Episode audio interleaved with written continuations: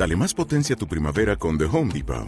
Obtén una potencia similar a la de la gasolina para podar, recortar y soplar con el sistema OnePlus de 18 voltios de Ryobi desde solo 89 dólares. Potencia para podar un tercio de un acre con una carga.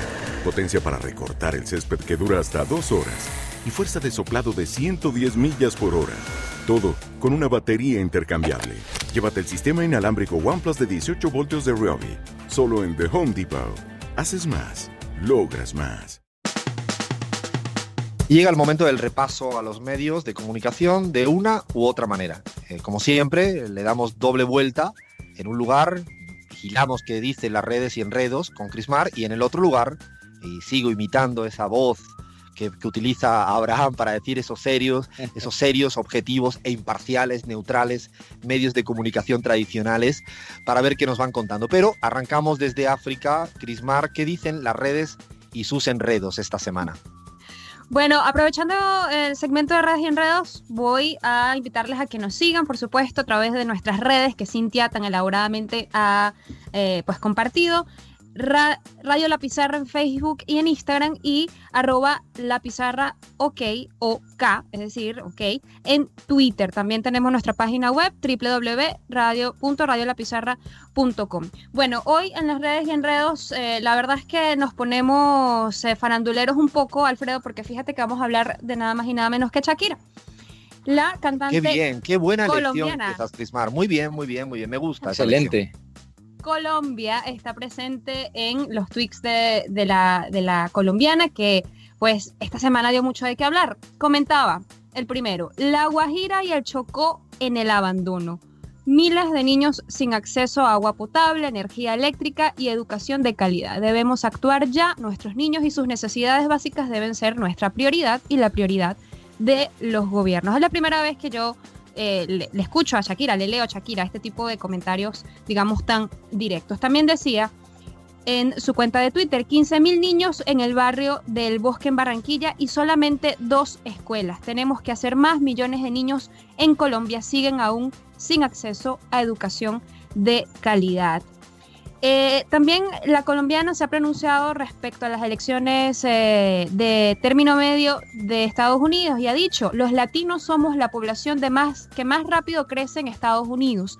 Ahora más que nunca necesitamos hacer que nos escuchen. Y continuaba, estas elecciones serán decisivas para que se respeten los derechos de minoridades de los Estados Unidos como la nuestra. Mañana eh, comentaba eh, ese día, pues eh, un día antes de la elección, hay que entrar en acción, tomar el control de la situación y salir a votar. Ese es el llamado entonces. Shakira for President, ¿no? Rato que no se manifestaba, creo que antes de su matrimonio, él estaba como bastante activa con algunas ONG y, y, estaba como, bueno, que fue cuando todo este boom que construyó las escuelas allá en Barranquilla. Y hace como dos meses creo que estuvo eh, de visita por su pueblo en las ferias, me imagino que algo tendrá que ver, habrá visto algo, pero igual es súper interesante. Habrá visto esa otra Colombia que no enseñan habitualmente los medios, ¿no? La Colombia real, la de verdad. Además, sí que haya salido como de ese, de ese espacio de protección se le agradece, ¿no? Sí, sí, Siempre claro. se agradece que, que, esta gente digan otra cosa, son verdaderos influenciadores en las redes.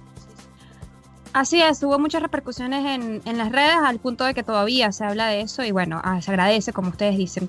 Ahora bien, hablando ya de otro país, hace unos días una etiqueta se volvió tendencia en Ecuador y es Moreno, devuélveme mi voto. Entre los comentarios más llamativos de los ciudadanos de a pie, de los que les votaron, hay varios. Hay uno muy molón, como dirían en España, Alfredo, que es de nada más y nada menos que el Karl Marx de, de Twitter.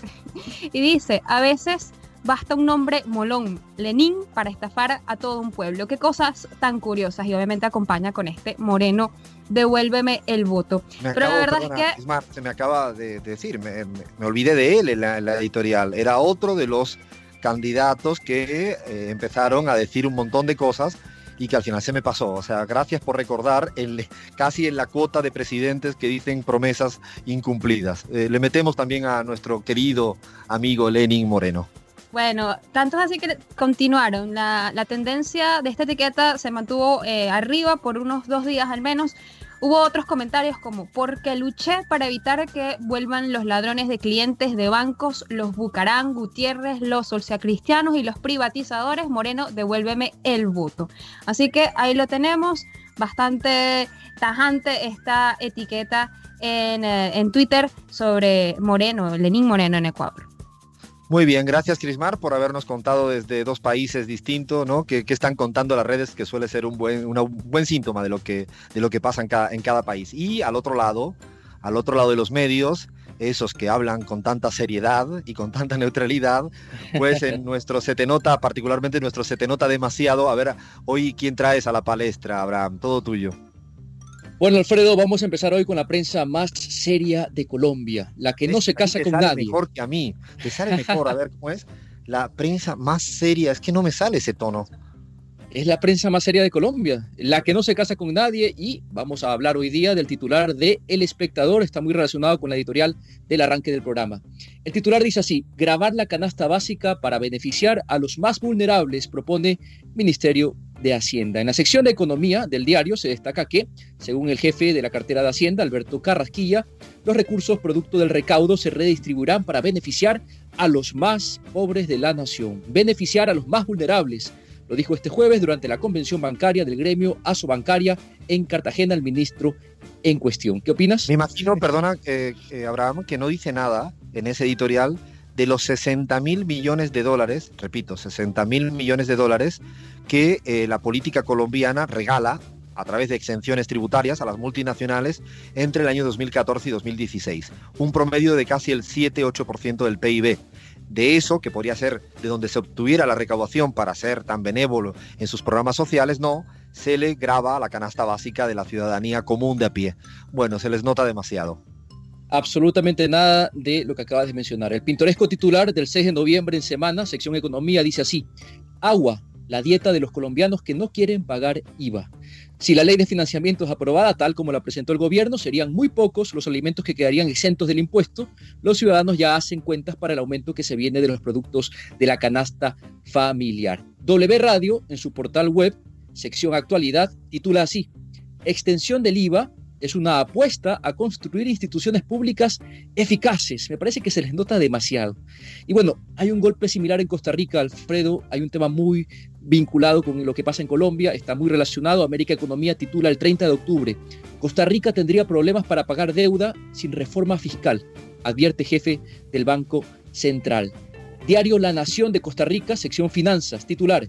Gobierno prevé mitigar efecto de reforma fiscal en hogares pobres con 3.500 pensiones. Es decir, el gobierno está siendo el salvador ¿no? de los hogares pobres con estas reformas fiscales que graban precisamente el consumo de los más pobres. ¿Qué opinas? ¿Te imaginas, Abraham, si hubiera habido la huelga tan larga que se ha sucedido en, la Costa Rica, que es como siempre el país ejemplo, ¿no? De país, casi una Suiza. La Suiza, de la Suiza de Centroamérica que le llaman. Imagínense si esa huelga hubiera sido en otro país, en Bolivia, ¿no? Pues no vea la que se hubiera armado. Me imagino que no hubiera habido titulares de ningún tipo protegiendo la decisión de las políticas económicas, como no lo pasó, como no pasó, por ejemplo, en el inicio de como detonante de lo que sucedió en Nicaragua, que fue de hecho una reforma de jubilación podríamos discutir si estábamos o no de acuerdo, pero los titulares en ese momento no se centraron en si era necesaria o no, como lo han planteado en Costa Rica en términos fiscales. La verdad que el, nombre del segmento este se le nota demasiado, se te nota demasiado, viene como anillo al dedo a cada uno de estos titulares. Y seguimos repasando rápidamente, Alfredo. Nos vamos ahora al mundo, ¿no? El mundo internacional, sección internacional, el 5 de noviembre, titula así: Kim Jong-un se exhibe junto al presidente de Cuba, Miguel Díaz Canel se exhibe. Yo creo que lo que quiso decir el mundo es que los presidentes de Cuba y Corea del Norte estrecharon las relaciones bilaterales de estos dos países, ¿no? En el marco de la visita realizada por el presidente Díaz Canel a Pyongyang. Pero el titular fue se exhibe, ¿no? Como si fueran dos especímenes raros. ¿Se imaginan un titular que diga Donald Trump se exhibe junto a Merkel? ¿No les suena un poco raro? Tal cual. Yo creo que ese término son utilizados solo para los que quieren generar una carga de connotación no peyorativa, negativa, y, la verdad que lo hacen bien, aunque se les nota demasiado. Así que vamos dándole. Lo último, Alfredo. Sí, tienes uno más. todavía tenemos un, poquito de tiempo. Hablando de Merkel, porque esto es imperdible, ¿no? El tiempo de Colombia, sección internacional, titula. Cuidado, cuidado. Espera un segundo. Exacto, ¿no? Igual que los argentinos tienen, tienen a su nueva Cristina, su Cristian Lagarde, nosotros los españoles también tenemos nuestra presidenta, que es la señora eh, Angela Merkel, que decide qué tipo de reforma constitucional hay que hacer en el país. Bueno, sigue, sigue, que si no me voy por otra editorial para otro lado. bueno, veíamos hace poco, ¿no?